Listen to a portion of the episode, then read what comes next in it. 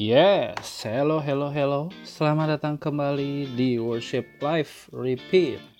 Dan ya ini kayaknya anggap aja bonus episode ya. Sebelum minggu ini ada Under the Sun dan juga Worship from Home yang baru. Jadi hari ini seperti yang kemarin kalau teman-teman lihat di Instagram aku juga sempat tanya-tanya gimana ini menyambut? Ya hari ini kan katanya mau mau buka ya. Siapa yang kangen mall? Ya aku juga kangen mall sih. Cuman paling nggak sampai siang ini kami sekeluarga nggak ke mall.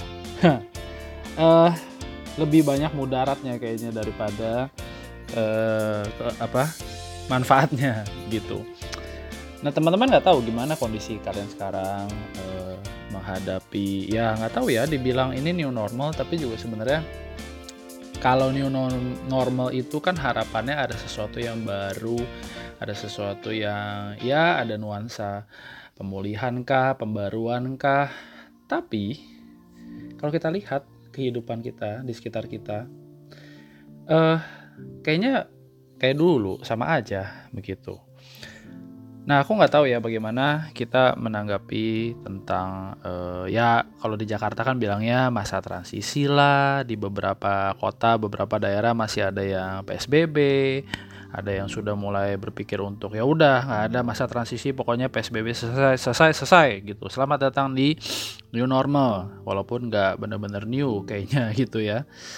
Nah, bagaimana kita melihat kehidupan ini yang kalau kata pengkhotbah yaitu uh, enigmatik.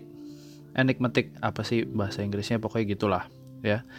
Uh, segala sesuatu itu sia-sia. Kalau uh, Alkitab terjemahan baru LAI menerjemahkan.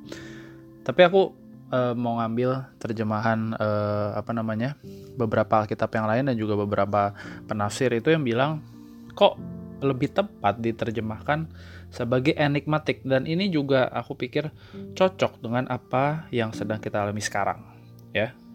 Jadi kehidupan itu kayak nggak bisa ditebak gitu. Kelihatannya oke okay, tapi kok ternyata misalnya kayak uh, yang uh, apa namanya jumlah positif corona itu juga kan kelihatannya lagi mau turun turun turun eh toto jepret naik gitu. Walaupun dengan berbagai alasan yang ada tapi ternyata oh situasi di luar itu nggak bisa ditebak Nah, kalau si pengkhotbah itu kan suka mengandaikan kehidupan ini seperti uap. Uap itu kelihatannya ada. Tapi kalau kita spread sedikit kena tangan gitu, hilang. Nggak ada ternyata, gitu. Hidup ini nggak jelas, teman-teman. Dan aku nggak tahu berapa banyak di antara kita yang juga sering mengalami ketidakjelasan. Hidup ini juga kata pengkhotbah itu menjemukan. Berapa banyak di antara kita yang mulai jemu, mulai bosen, dengan hidup ini. Bahkan kita mungkin seperti pengkhotbah yang bilang I hated this life. Aku benci hidup ini gitu. Hidup yang gak terlalu bisa dinikmati begitu ya. Teman-teman yang kuliah yang kerja sekolah bagaimana kita menikmati hidup di tengah segala ketidakpastian ini begitu.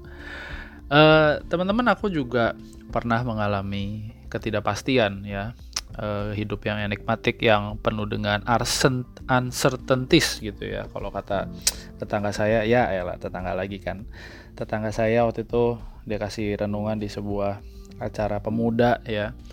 Yang paling pasti di dalam hidup kita sekarang adalah ketidakpastian. Wih, keren kan?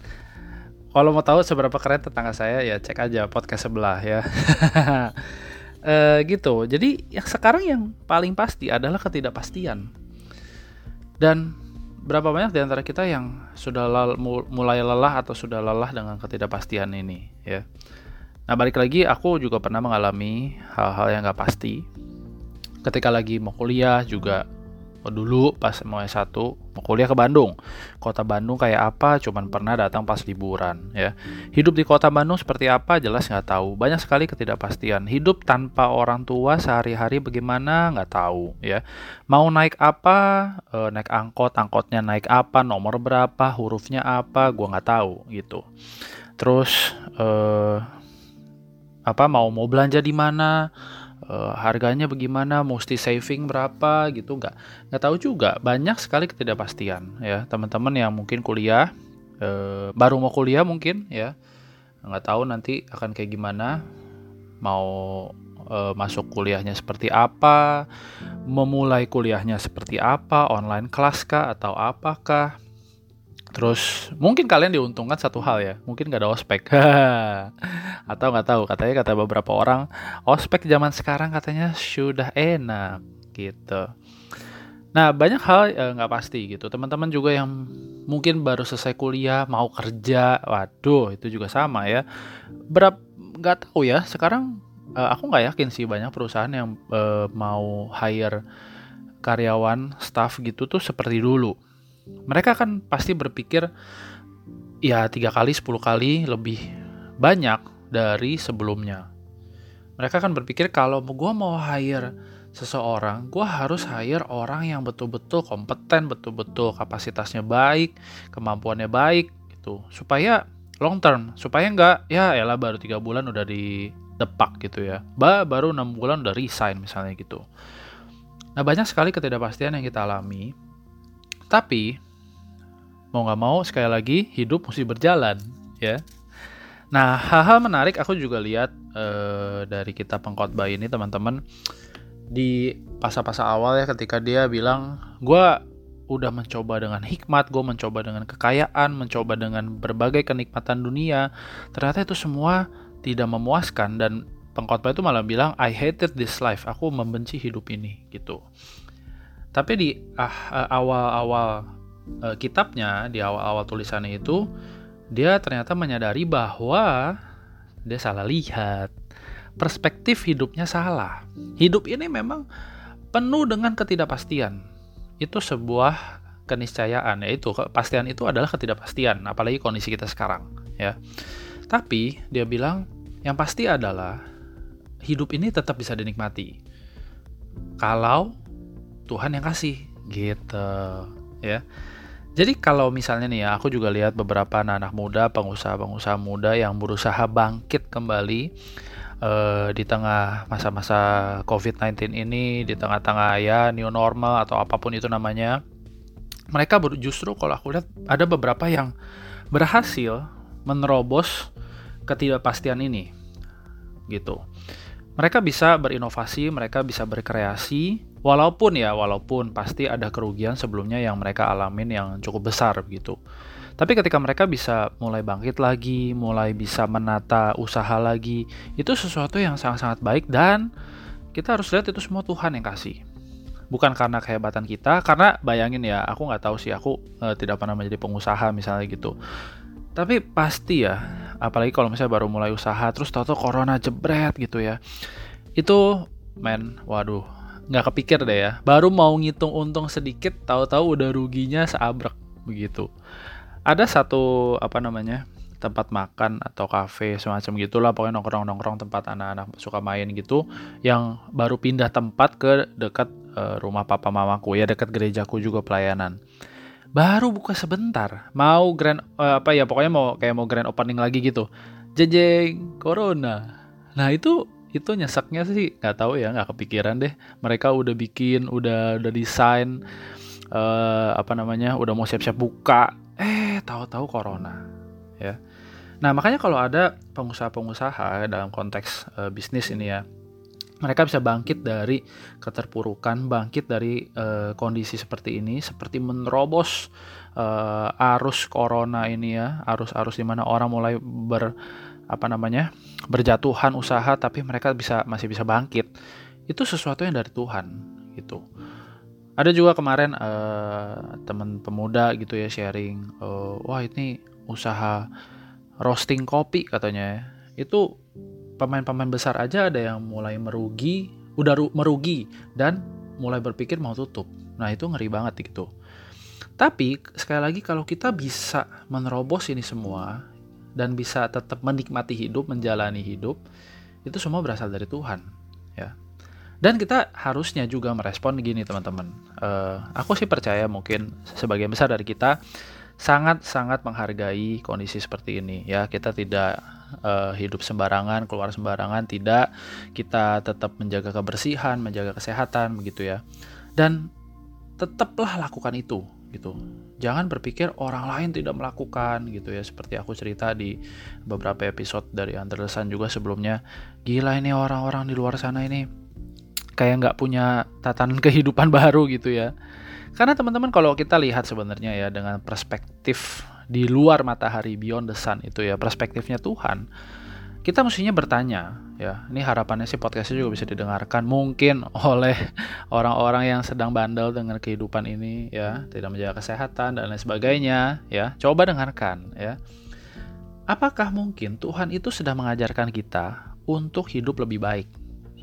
Ya. Kita yang selama ini tidak menghargai kesehatan tidak menghargai kebersihan hidup seenak-enaknya. Nah ini saatnya kita mulai berpikir kalau gue masih bisa hidup saat ini berarti ini pemberian Tuhan.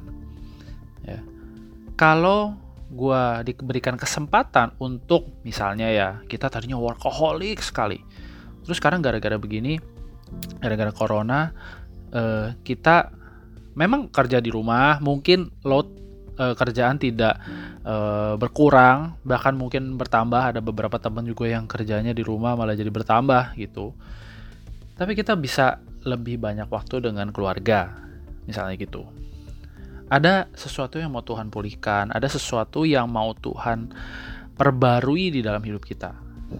Nah mari kita pikirkan itu dan kita konsisten melakukannya di masa-masa ini ya.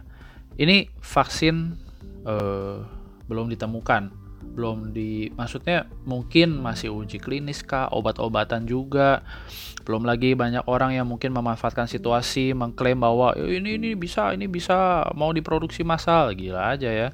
Ini life at stakes ya. Eh, kehidupan ini yang sedang dipertaruhkan gitu. Jadi kita mesti pikir-pikir lagi uh, di tengah segala ketidakpastian ini mungkin sekali lagi ya mungkin ya another one year, satu tahun ke depan kita bakal begini terus, ya. Nah, apa yang bisa kita lakukan di tengah ketidakpastian ini, gitu.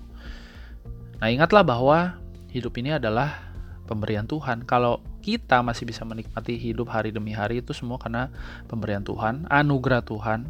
Mau kerja kek, mau kuliah kek, mau sekolah kek, semuanya ya di dalam keluarga, di di dalam relasi dengan siapa pun itu semua adalah anugerah Tuhan dan kita jangan menyanyiakan hidup ini ya.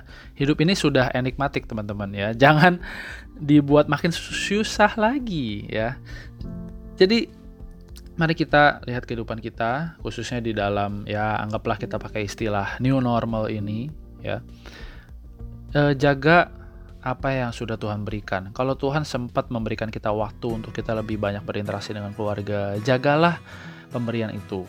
Kalau Tuhan memberikan kita waktu untuk kita memulihkan kesehatan kita, memulihkan kebiasaan kerja kita. Nah, mari kita jangan sampai kendor lagi gitu. Jangan kasih kendor, men, gitu kan. Kalau Tuhan memberikan kita kesempatan untuk uh, bisa lebih produktif di dalam belajar misalnya ketika kita misalnya online kelas justru kita lebih banyak waktu untuk mempelajari hal-hal yang lain gitu ya manfaatkan itu ya karena Tuhan sedang menyiapkan sesuatu yang lebih baik di depannya. Kita juga nggak tahu apa sekarang, tapi kita bisa mulai untuk konsisten melakukan apa yang baik sekarang, ya. Jangan lihat yang dulu dan jangan berfantasi tentang yang akan datang. Lihat dulu sekarang, gitu. Oke, ya itu kira-kira apa yang uh, aku ajak kita sama-sama renungkan khususnya hari ini ya 15 Juni ini ya uh, mau mulai buka segala macam dan ya harap-harap kita bisa tetap menikmati hidup ini bersama-sama dengan Tuhan. Karena life under the sun will never be vain in vain elah kalau kita kerjakan kalau kita jalani bersama dengan Tuhan. Oke okay, sampai jumpa di uh, under the sun berikutnya. Sampai jumpa di worship from home. Dan sampai jumpa di worship live repeat berikutnya. Bye bye